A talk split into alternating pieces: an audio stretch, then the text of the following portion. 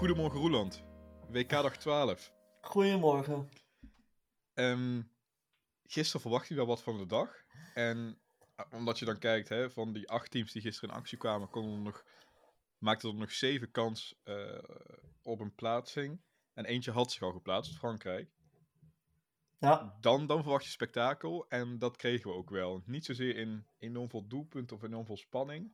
Maar het golfde wel redelijk op en neer, hè? Nou, enorm veel spanning hebben we wel gehad, toch, s'avonds? Ja, misschien toch wel, maar iets minder. eh, hoe zeg je dat? In de wedstrijden zelf merkte je het niet meer. Het was meer wachten op de andere wedstrijd, zeg maar. Dus Ja, je keek naar ja, Tunesië, klopt. Frankrijk en dan was het wachten op de wedstrijd Denemarken, Australië. En die was op zijn beurt ook weer niet zo heel spannend, want je zag wel dat Denemarken niet ging redden. Maar Ja. eh, meer op die manier, zeg maar. Daar zat meer de spanning in. Wil je beginnen met groep D of met groep C? Eh, trap jij maar af waarmee je, waar je liefst over wilt praten op dit moment. Eh, laten we dan gewoon chronologisch doen. eh, qua wanneer het gespeeld werd. Want groep D begon. En ehm, ja, ik vind eigenlijk dat alle pools na twee wedstrijden nog wel echt heel veel spanning in zich hadden. Maar ik had van groep D wel het minste verwacht. Ik ook. Ehm, ik had- dacht van ja, Denemarken, het is Australië, maar. Dus dat winnen ze wel. En Frankrijk, eh Deschamps speelt eigenlijk altijd als ze al. Nou, Frankrijk is eigenlijk op de laatste vier toernooien altijd al na twee wedstrijden geplaatst geweest voor de volgende ronde. En altijd stuurt Deschamps dan een B-garnituur, zoals Jeroen Gruter dat zo mooi zegt, ehm, het veld in.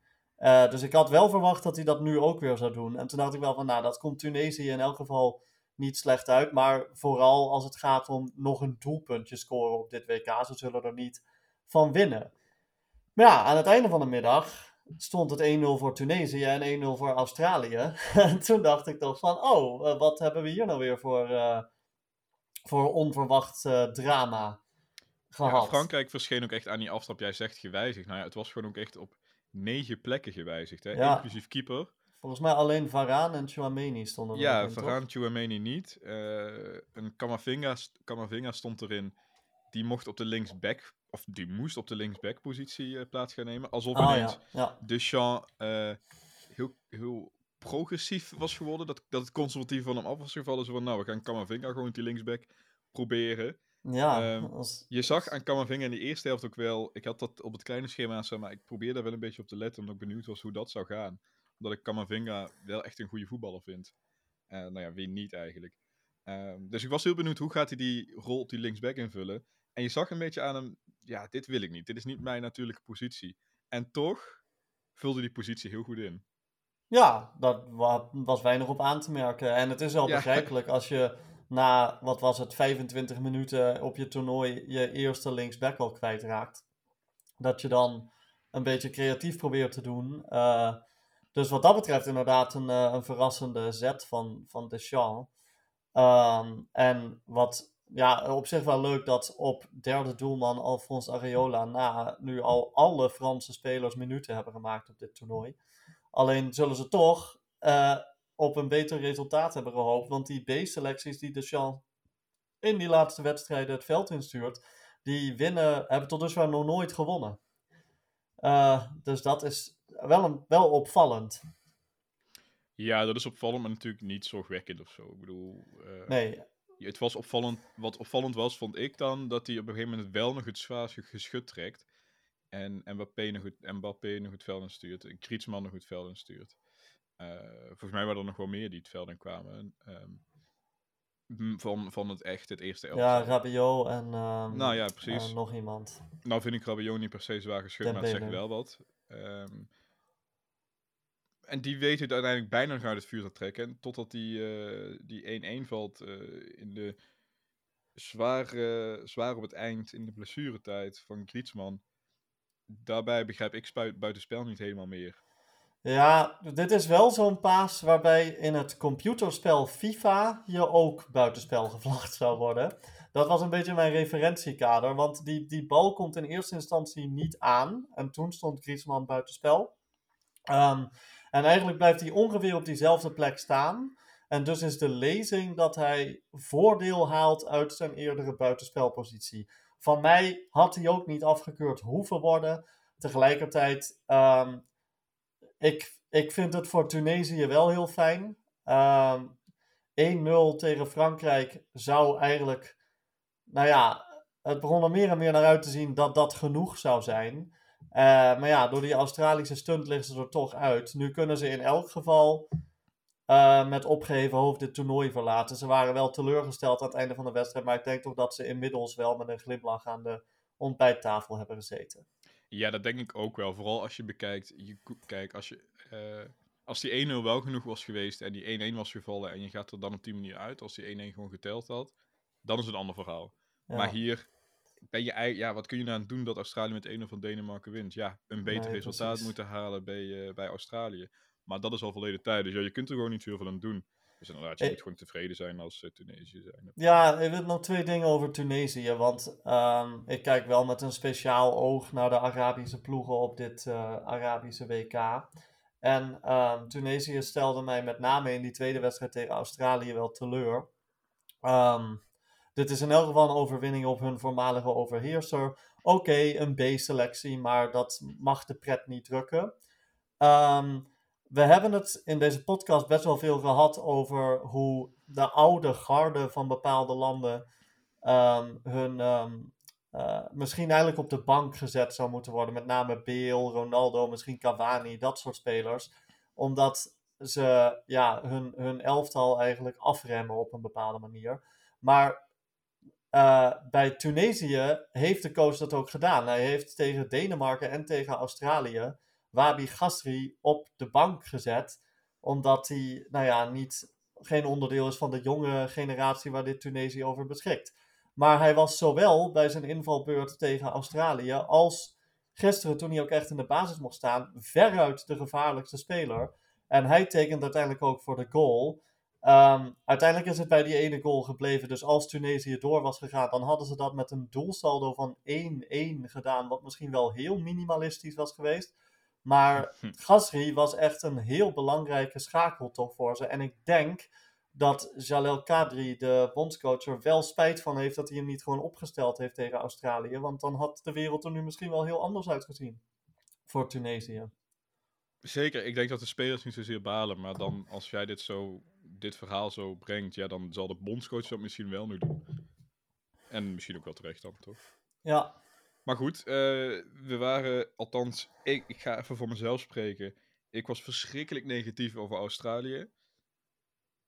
Misschien blijf ik dat ook wel. maar um, ik moet ze wel iets meegeven en dat is die strijdlust. Um, ik kreeg daar een beetje, je kent de term wel, get down Mr. President.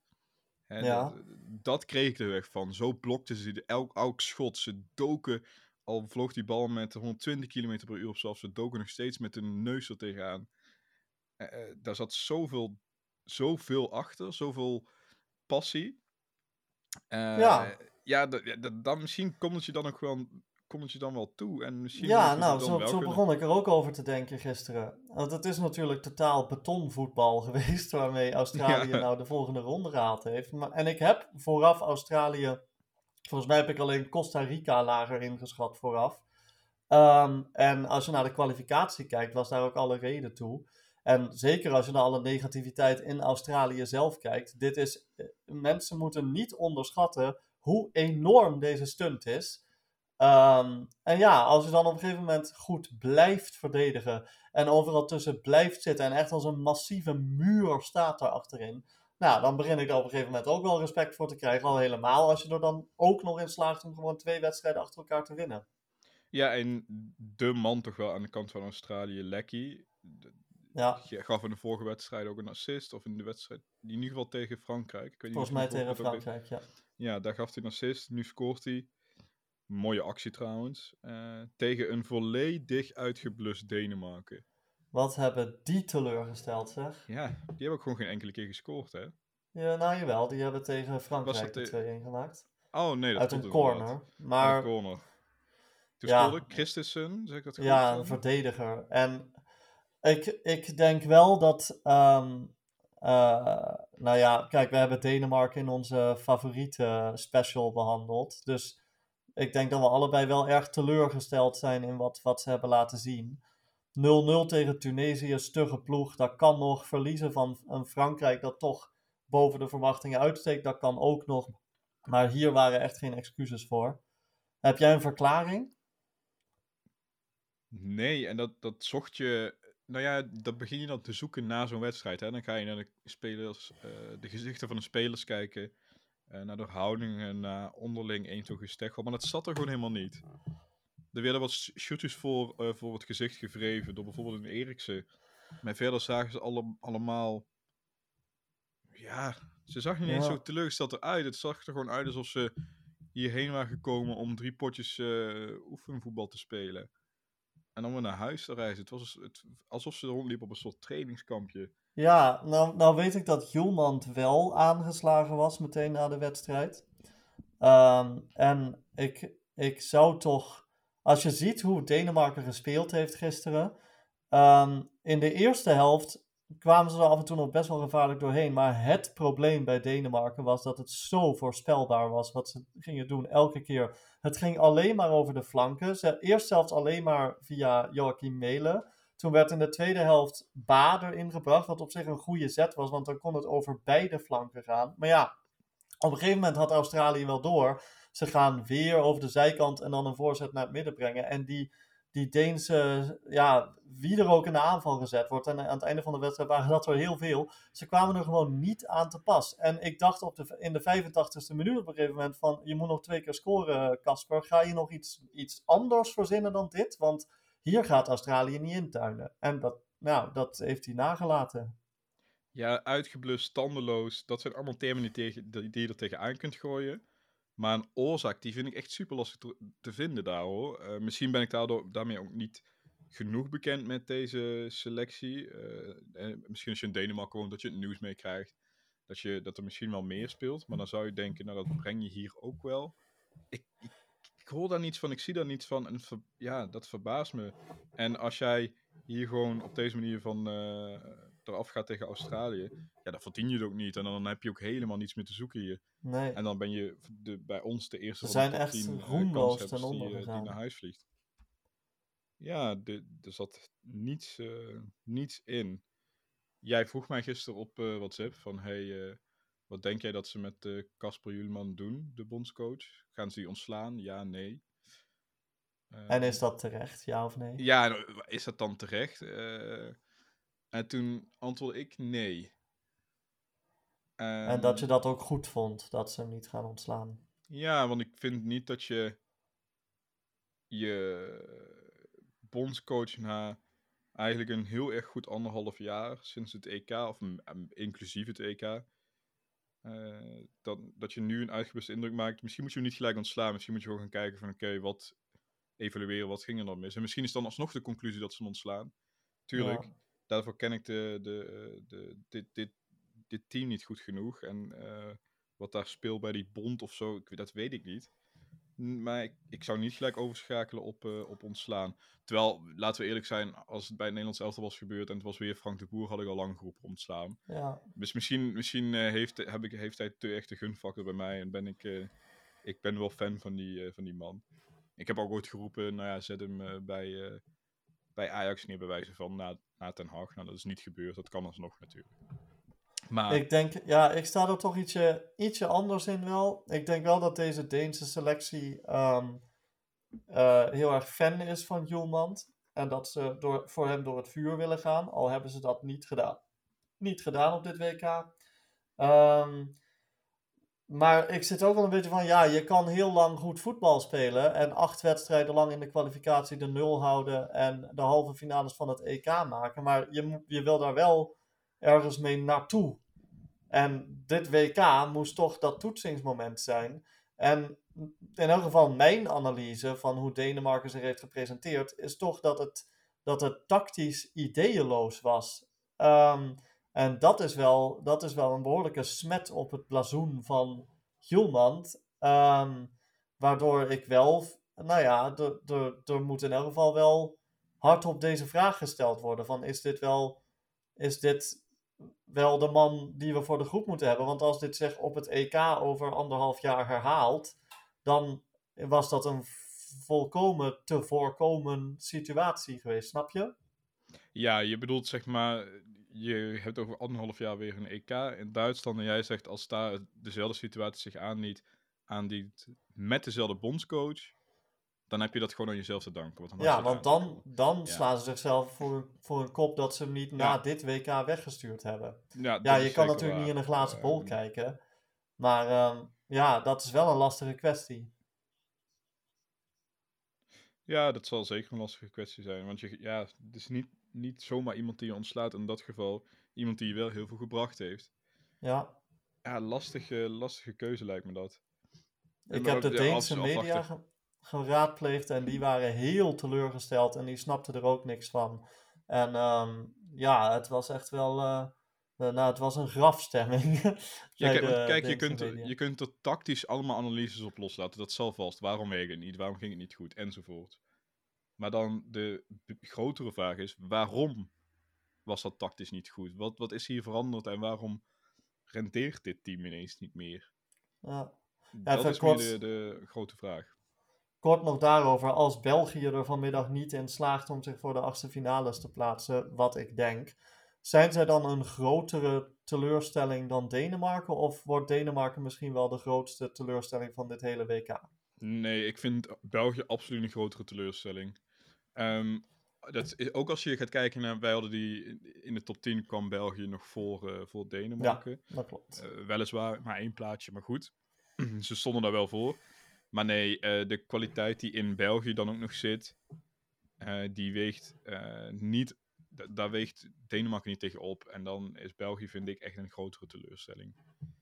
Um, ook omdat, jij had het net, hè, je ziet het, kunt het aanzien komen van Julemand dat kun je dus ook echt al lang zien bij Martinez bij België. Um, ja. Dit is niet geel verwacht natuurlijk bij België. Dus dat maakt de teleurstelling. Ja, dat klinkt een beetje raar nu, want ik vind de teleurstelling wel groter, maar je kunt het wel meer zien aankomen. Ja, ik snap wat je bedoelt. Het klopt niet helemaal met mijn woorden, maar je snapt me wel, denk ik. En uh, nee, ik vind België absoluut uh, teleurstellender. En dat gaat ook gewoon gebeuren hoor. Die gaan echt niet winnen van, uh, van Kroatië. Maar daar straks nog even een korte... Zeker, zeker. Heb ik ook nog wel even zin om over te praten, want daar gebeurt heel veel. Ja, ik ook. Maar eerst groep C. Ja, Polen, Argentinië en uh, Saudi-Arabië, Mexico. En dat werd spannend toen we gele kaarten moesten gaan tellen. ja, ik... Um, ik uh, we hebben vier jaar geleden voor het eerst in de WK-geschiedenis gehad dat een team op gele kaarten doorging en een team op gele kaarten afviel. Ik vind dat zelf toch wel een heel erg uh, cheesy tiebreaker. Ik snap dat je iets moet als FIFA. Um, en op zich bevordert het fair play, wat natuurlijk wel goed is. Um, maar ja, aan de andere kant, dit is wel een heel erg fair play WK tot dusver. Dus je kan, je kan je ook afvragen hoe eerlijk het is als je eigenlijk heel braaf bent geweest en dan toch met lege handen achterblijft op het einde. Um, dus uh, uiteindelijk is het daar niet op aangekomen, dankzij die goal van Salem Al-Dosari. Um, maar, uh, dus daar ben ik in elk geval blij, omdat het niet op gele kaarten is gebeurd. Um, nee, het is uh, inderdaad, dat, het is redelijk fair play dit, dit WK. Met nog maar één rode kaart. Hennessy. Twee als je bondscoaches meetelt. Oké, okay, fair enough. De bondscoach inderdaad nog. Maar um, even alleen uitgaan van, uh, van Hennessy. Is het redelijk fair play. Maar dan zie je op een gegeven moment dat uh, Polen in het, uh, in het voordeel is qua gele kaarten. Dan wordt Chesney, lijkt het ook aan, achter het doel ingelegd van... Hey, zet dit door naar het team, want daar gaat het nu om. Ja. En dan hoop ik heel erg nou, dat het toch misgaat voor Polen. Omdat ze gelijk komen op gele kaarten. En wat het dan gaat gebeuren, boeit me niet. Maar dat ze gewoon lekker gaan loten. En dat is verschrikkelijk oneerlijk, ik weet het.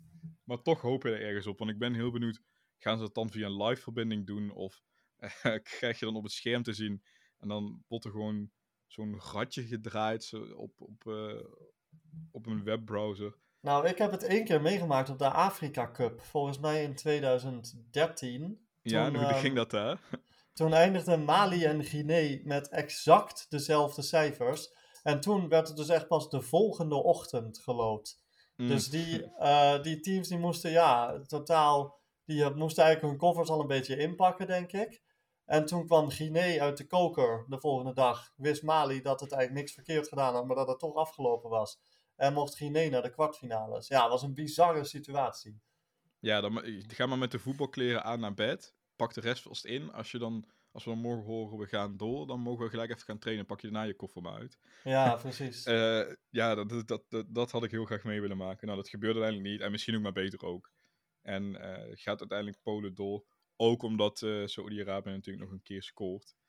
Echt in ook uh, heel Wanneer was het? de 95e minuut. Ja. ja. En dat was wel een beetje een raar moment. Want, want volgens mij dachten de spelers van Mexico dat het daarmee gedaan was.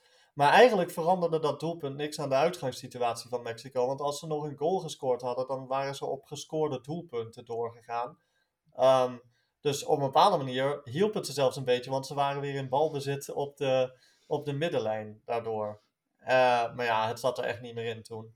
En um, Mexico is echt wel te laat begonnen met voetballen op dit WK. Ja, want toen ze begonnen te voetballen, begon ook eerst op te lijken.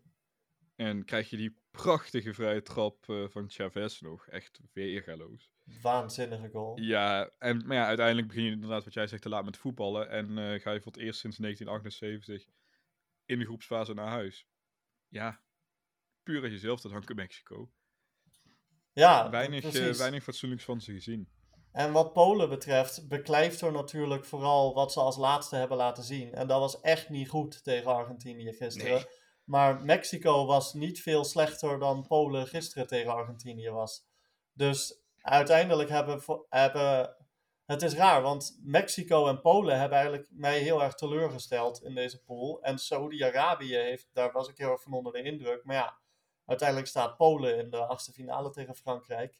En uh, zo gaat het soms. Ja, Saoedi-Arabië dat wint van de eerste plaats. De uiteindelijke eerste plaats eindigde als vierde.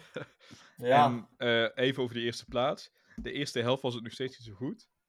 Maar in de tweede helft begonnen zij goed te draaien, Argentinië. Ja, ze hebben voor het eerst laten zien waarom ze toch wel een titel pretenderen. Ja, toch? Ja, ja, dat was mooi. Die, die goal die vooraf gaat, of die uh, goal van Alvarez, daar gaan 36 of 37 passes aan vooraf. Mm Nou, precies het Argentinië wat je op dit WK verwacht had. Ja, dat lijkt er nu eigenlijk een beetje uit te komen. Ook echt een mooie goal van Alvarez. Ja, um, nou ja, nu moeten ze tegen die, dat stugge Australië. Um, dus uh, het is maar goed dat ze nou eindelijk een beetje dat, uh, dat door de verdediging heen dansen in een systeem beginnen te krijgen. Dat gaan ze wel nodig hebben. Ja, maar ik neem aan dat uh, Alvarez ook gewoon basis blijft staan, want hij deed echt beter dan. dat dan, zou ik wel doen. Martinez. Fernandez zal ook blijven staan, want die voetbalde gisteren ook echt weer goed. Uh, dus hij lijkt nu eindelijk een beetje, Scaloni lijkt nu eindelijk een beetje zijn team wel voor elkaar te krijgen. Uh, na het, uh, toch wel het gemist van Lo Celso. En ja, daar hebben ze wel even tijd voor genomen. Ja, en dat, dat, dat nou, blijkbaar kon dat, want je gaat hier nu gewoon alsnog als eerste door. En prima, ik ben echt, ik was wel weer onder de indruk in die tweede helft van Argentinië. En dat is leuk, want daar kijk ik nu gewoon wel naar uit. Ja, ik ook. Mex uh, Argentinië terecht uh, groepswinnaar toch over ja. de hele pool beschouwd. Um, ook Mexico wel omdat Polen Mexico uh, wel zwakke broeders waren hoor. Ja, klopt. Mexico voor het eerst in acht edities niet bij de laatste 16. Daar leek ze toch een soort abonnement op te hebben. Ja, zeven WK's op rij. Klopt, ja. En nu moeten ze het er over vier jaar in eigen land maar een stapje overheen gaan, denk ik. En Polen staat voor het eerst sinds 1986 in de knock-out fase. Dus dat is ook wel een tijdje geleden. Was dat nou een penalty uh, bij Polen-Argentinië in die eerste helft of niet?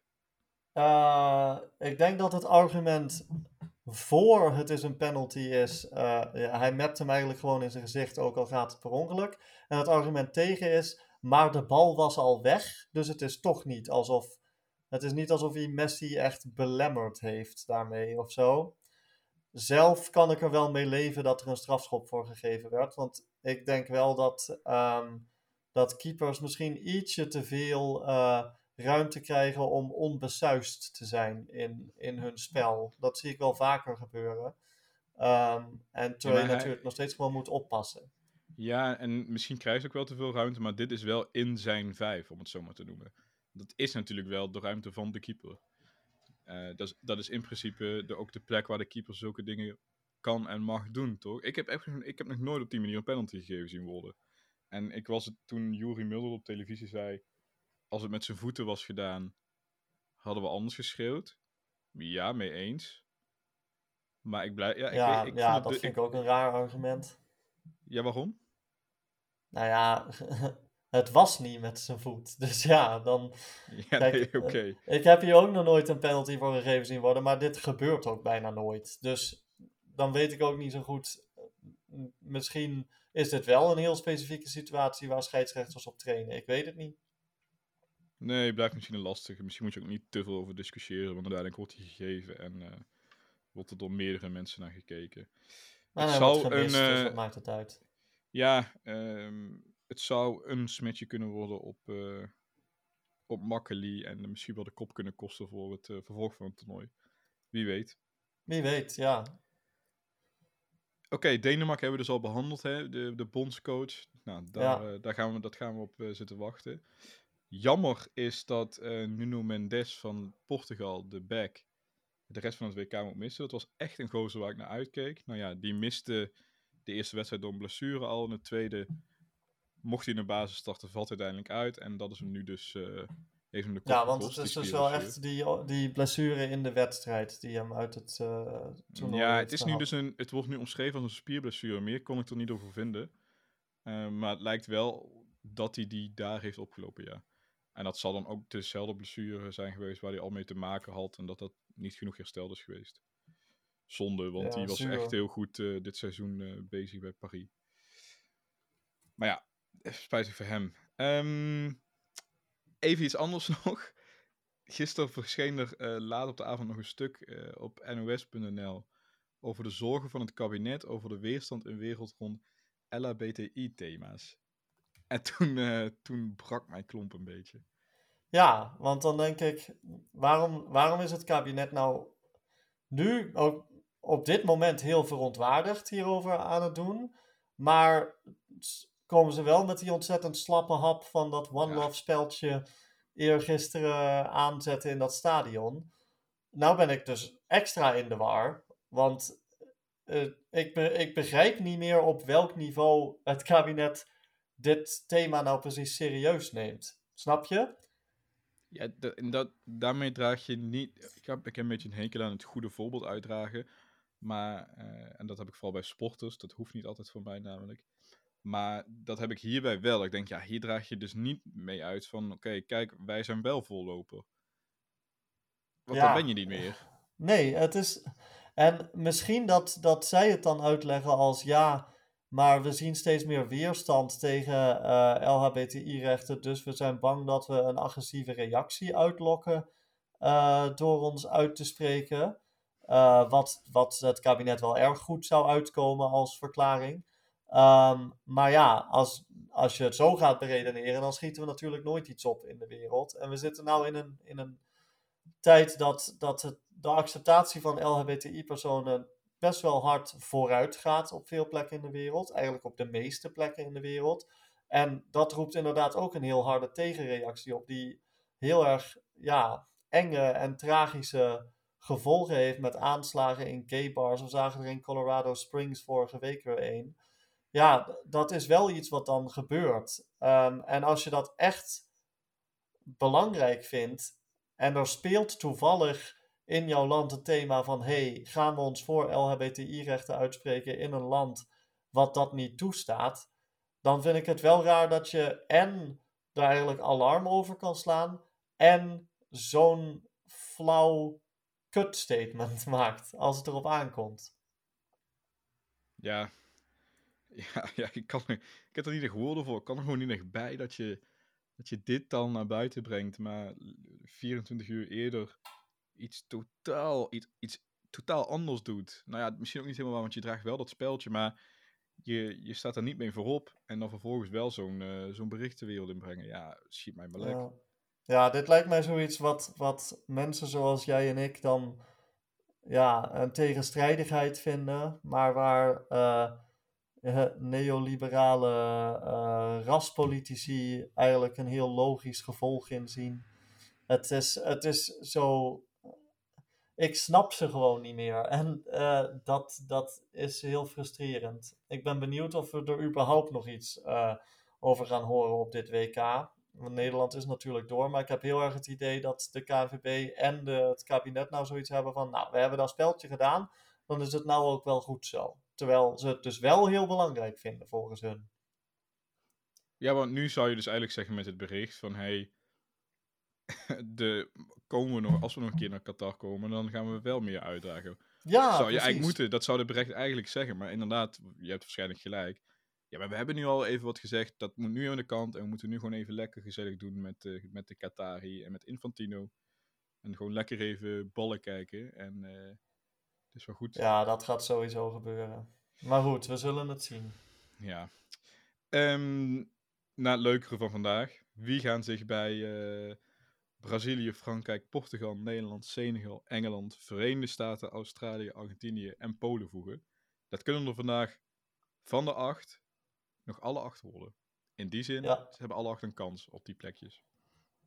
Uh, nou ja, na gisteren durf ik, ben ik nog minder zeker van mijn zaak. Uh, want de verrassingen uh, zijn niet om aan te slepen in dit, uh, op dit WK. Dus ja, wie weet. Um, het is trouwens niet zo dat ze het alle acht nog kunnen worden, want Canada is al uitgeschakeld. Oh, maar yes, um, uh, ja, wat mij betreft in groep F de enige twee teams die het verdienen, namelijk Marokko en Kroatië. En dan wordt het ja, vooral interessant in welke volgorde dat dan uh, gaat zijn. Ik, zou, ik kan me echt niet voorstellen dat België nog wat, um, uh, nog wat presteert hier. Uh, en als ze dat wel doen, dan hebben we heel veel om over te praten morgen. Ik ga in elk geval weer bij de VRT kijken, dus dat zou leuk moeten zijn. En uit groep E toch wel gewoon Spanje en Duitsland, denk ik. Ja, dat is wel een goede tip inderdaad. Lekker op de VRT kijken. Dat, dat geeft wat extra Ja, dan voel je die beleving ook meer. Ja, precies. En uh, dat doet, uh, als ze verliezen, ook wat meer met het leedvermaak. Laten we eerlijk zijn. dat is het is wel zo'n typisch België, als je dat ver gaat vergelijken met andere landen die zo'n ineenstorting kennen naar een goede generatie die gaan heel vroeg op 1-0-1 komen of zo. En dan denk je, oké, okay, oké. Okay. En dan vervolgens stort dat alsnog in. Dat is een beetje... Ja, een, een beetje zoals Nederland tegen Portugal op het EK ja. 2012. Dat Van der Vaart al in de eerste 10 minuten scoort. En we allemaal denken van, oh, het gaat toch nog gebeuren. En dat het dan uiteindelijk toch nog helemaal in elkaar zakt. Ja, zoiets inderdaad. Dat, dat, uh, dat deed me er ook aan denken. Dat is een beetje typisch hoe dit uh, zal gaan. Maar wie weet, en misschien uh, verrassen ze, maar ik ga daar helemaal niet van uit. Dat zijn de vier uur wedstrijden. Dan zijn er acht uur wed- om acht uur hebben we Japan-Spanje. En Costa Rica tegen Duitsland. Hoe gaat dat in godsnaam verlopen? Want als je dan over verrassingen hebt, ja, dan kan het wel natuurlijk. Jawel, en, en Spanje heeft genoeg aan een gelijkspel voor de groepswinst. Tenzij um, Costa Rica iets heel knaps doet. Um, dus ik, ik verwacht geen grote risico's van La Roja. Dat zou Japan een beetje in de kaart kunnen spelen. Maar ook met een gelijkspel krijgt Duitsland waarschijnlijk een beter doelsaldo als Costa Rica speelt zoals Costa Rica de afgelopen twee wedstrijden gespeeld heeft. Dus um, ik, zie het, ik zie het gewoon niet gebeuren dat ook hier weer een verrassing uh, plaats. Tenzij Duitsland echt het vizier niet op scherp heeft staan en op 0-0 blijft steken. Ja, maar, maar ja, Duitsland heeft het vizier dan, redelijk ja. op scherp staan toch wel. Alleen hebben ze gewoon wat pech erbij gehad. Ja, inderdaad. Dus dat genoeg, zie ik ook niet dus, gebeuren. Nee, als Musiala gewoon weer zo gaat voetballen als dat hij de afgelopen twee wedstrijden deed. Dan gaat het denk ik wel goed komen bij Duitsland. En dan gaan ze uh, Costa Rica gewoon met 0-5 van de mat vegen. Ja, dan, daar, daar het... ben ik ook bang voor, voor Japan. Ja. Ja, nou ja, laat ik wel heel eerlijk zijn. Ik ben daar bang voor voor Japan, maar voor het WK zelf hoop ik toch wel gewoon op Duitsland, eerlijk gezegd. Voor het voetbal uh, verdienen Spanje en Duitsland het toch wel ja, echt toch wel. allebei om in de knock-out fase te staan. En uh, nou ja, als Kroatië en Marokko doorgaan, dan maken Spanje en Duitsland ook een prima kans om verder in het toernooi te komen. los van dat Ja. Kroatië en Marokko allebei heel goed vind. Ja, we zullen zien. Wie weet gebeurt er wel weer iets raars. Ja, wie weet. Ehm, en als je het dan zo zegt, inderdaad, als Spanje genoeg heeft aan een gelijkspel, dan denk ik ook dat zij met een iets ander middenveld aan gaan treden dan dat ze in de eerste twee wedstrijden deden. Het Barcelona middenveld met Gavi, Pedri en Busquets.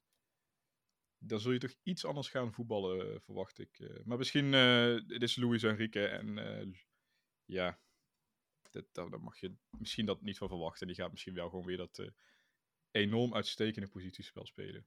We gaan het zien. Absoluut.